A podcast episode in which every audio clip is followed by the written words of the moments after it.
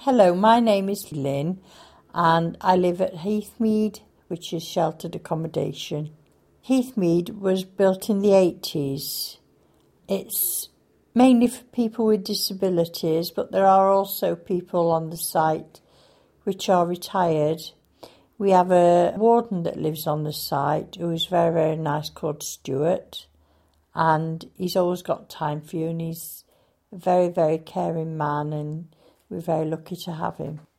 I have a private agency during the day called Somebody Cares, and the council run carers in the night, which is run by Cardiff Social Services. Very, very good carers, very, very friendly and very, very helpful. I know quite a few of the residents on the site, and it's a really good site to live on. I've never had my own independence before. It's only since I've been here that I've actually been able to please myself what I can do because my life is mine now. I don't have to, you know, do what other people tell me, is, which I've had in the past. Now I can budget for my own electricity, and it might seem strange to say this, but at least I've got a choice what I can have to eat, what I can do, as before I had got no choice. My sister was born just before I had to leave for boarding school. So I suppose deep down I thought that I was, you know, why am I going? Well, why, why am I being sent away? You know, when you've got another one in my place. So I suppose deep down I was a bit hurt to think that I was only six, but you know, you still think, well, where's my mum and dad? Where are they gone? You know. At school, the staff were very, very hostile towards us. They treated you like well, they treated you like dirt, you know, they weren't very nice to you. I mean, they was always shouting at you.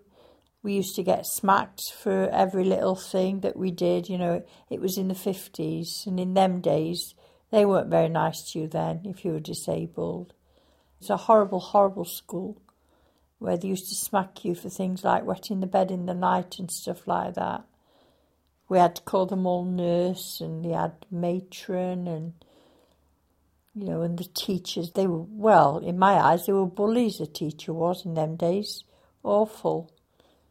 You know, the only thing I do remember was when I was in the infants, the best behaved little girl at the end of the term was going to get an Easter egg. And I always remember I was that little girl that won that prize. I'll never forget it. I won an Easter egg for the best behaved little girl in the class, and I'll never forget that as long as I live. At the age of 21, I got the choice of coming to a residential home that had just opened for a year. And I said, Oh, yeah, that'd be great. You know, I wouldn't mind leaving home for a year. The social worker brought me down, and I'll never forget, I came down. It was March the 7th, 1969. It was a Friday, and we arrived at two o'clock by train. And we came to Brunel House, and the people that were running it were Salvation Army people. I was excited because I was getting away from home, was what I wanted to do anyway. And um, I thought, well, I'm going to be here for a year and I'm going to really enjoy it. It was actually for people with cerebral palsy because that's what I've got cerebral palsy. I don't know if they still think upon it as the word spastic, which is a horrible, horrible word. So now nobody uses that word anymore. It's cerebral palsy. It was a big house with loads and loads of bedrooms, um, a big living room. We all had to share bedrooms, and you know, and I shared a bedroom with another girl called Joyce, and um, it was a beautiful bedroom. It had a great big bay window, and the view was lovely. It was all like greenery and woods, and it was lovely. It was very nicely situated. There was no hospital smell or anything like they were in the school when I went, you know. But still, you still had rules and regulations, and you never chose what you wanted for your dinner or your tea or your breakfast. You had to have exactly what they wanted you to have, and they'd go out and buy all your clothes for you. You wouldn't have no choice what clothes you had to buy. And how long were you there for? Twenty six years. From Brunel House, I actually moved to the flats, which was just down the bottom of the road. The reason why I wanted to move was because I'd get more choice in my own life. I had my own freedom then. I could go when I wanted to go out, come in when I wanted to come in, have my friends round. I didn't have to ask permission or like that. And um, that was, of course, then in 1989. Then, then I had my Emily. Your cat? Yeah. I didn't have to leave it. I decided to leave it because we had a very nice manager in the flats and she was hoping to open a residential home in Ely. I was only there a few two years and it actually closed down and we actually moved up to Llanelli. Um, we all then was there for three years and then we all moved back to Cardiff. We moved back to a, another house in Ely which was a small house, which, to be honest, I didn't like. It was too rough round there. The people that I was living with, Maggie and John, they'd bought a place in France and they decided that they was going to emigrate to France and close the house down. So that means me and this other bloke that was living there had to move out.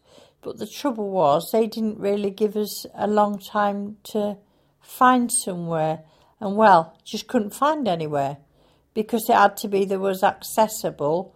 I didn't want anywhere too near the road because of my cats, and the only place a social worker could find me was in a nursing home for the old people. So I had to live there for a year. Oh, it was horrible. For a start, I had a hospital bed, which I didn't like because I liked my own bed. But the only good side of it was, even though it had a no pets policy, because they knew that I had to find somewhere to live quick, they actually let me take my cats with me. So it was a small room, a very small room with me and two cats. Well, you can imagine it. And of course, I had to have the cat litter in there. And no, it was just a total nightmare when I first got there, the food, oh, the food was horrendous. And because they were old people, they used to give them very small amounts. I'm quite a big person and I like my food. And I, was, I used to be quite upset because I used to say, oh, I'm still hungry, you know. And in the first month I was there, I lost £10 in weight. I think it was the stress as well because I didn't want to be there. And of course, it was way out in the countryside. I couldn't get VEST transport, which is voluntary transport for the disabled, that you can get every day when you're in Cardiff, and they'll take you here, there, and everywhere. I could only get go out once a week, so I was stuck in there all the time, except for once a week. I just didn't enjoy being there. And so when this place came up where I'm living now, I jumped at it. Well, it all started with my friend Jill Herbert. She used to be the director of Cardiff Fab, well, of Fab Wales, where everybody mixes in together and you go on holidays together and all stuff like that. She phoned me up one day and said, There's a bungalow going in Heathmead. Why don't you see if you can get it? So I phoned my social worker up and I mentioned about this bungalow that was going and she said, Oh, she said, I'm awfully sorry. She said, It's gone. Somebody's got it. I was thinking, Oh, God, I'm going to be here longer than a year because I was told I'd just have to be there for about a year. So then another one came up that I heard about, which was this one. And she said, I'll try and get it for you. So she tried. And I was lucky. They pushed it through and said, it's urgent, she's an urgent case, so that was how I ended up getting this one. But it took about, I'd say about three months before it was all sorted out and everything. It's a small bungalow with um, a few rooms in it. It's got a lounge and a kitchen, a bedroom. It's a one bedroom bungalow. Well, my sister, whose name is Annette, came down from Nottinghamshire and she helped me move in. It was absolutely brilliant. The carpets was already down and the furniture came in on the Saturday and it was it was so exciting to think at long last I'd be having my own home that I could call mine. So it was really exciting. From the Open University. For more information, go to www.open.ac.uk forward slash use.